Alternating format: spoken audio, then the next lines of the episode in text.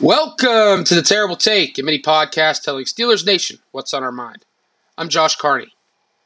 Cornerback Joey Porter Jr. may have been the Joe Greene Award winner as the best rookie for the Pittsburgh Steelers this season.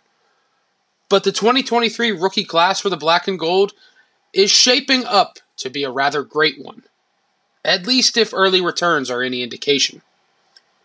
Porter has been a great find for the Steelers taking on a true number one role for Pittsburgh since being inserted into the starting lineup in Week 8 against the Jacksonville Jaguars. Since then, Porter has taken on the top matchups weekly and more than held his own as a physical, man coverage corner. Though he felt like the easy choice for the Steelers Rookie of the Year, the rest of the rookie class has been quite impressive. First round pick Broderick Jones has become a force in the run game at right tackle since taking over in Week 9.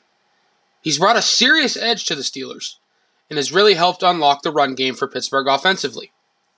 So too has tight end Darnell Washington, who is playing much better as of late from a blocking perspective.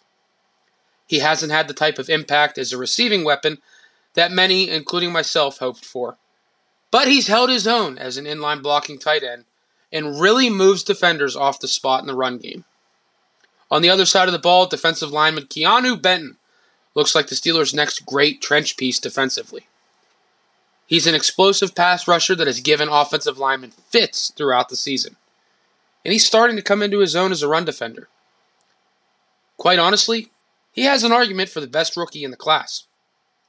Then there's outside linebacker Nick Herbig.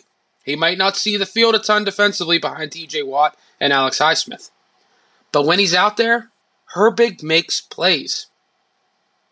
In just 178 defensive snaps this season, Herbig has three sacks and two forced fumbles. The guy is a force. In just the first draft that GM Omar Khan and assistant GM Andy Weidel have overseen for the Steelers, Pittsburgh seemingly landed some serious building blocks in the draft.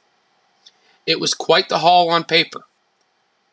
And on the field, the play has been nothing but build on that excitement for the Steelers.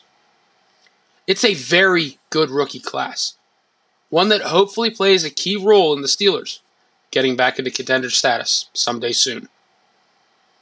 Be sure to follow us at SteelersDepot.com and check out episodes of The Terrible Take every day at 5 p.m. Eastern Time. And check out The Terrible Podcast with Alex Kozora and Dave Bryan every Monday, Wednesday, and Friday.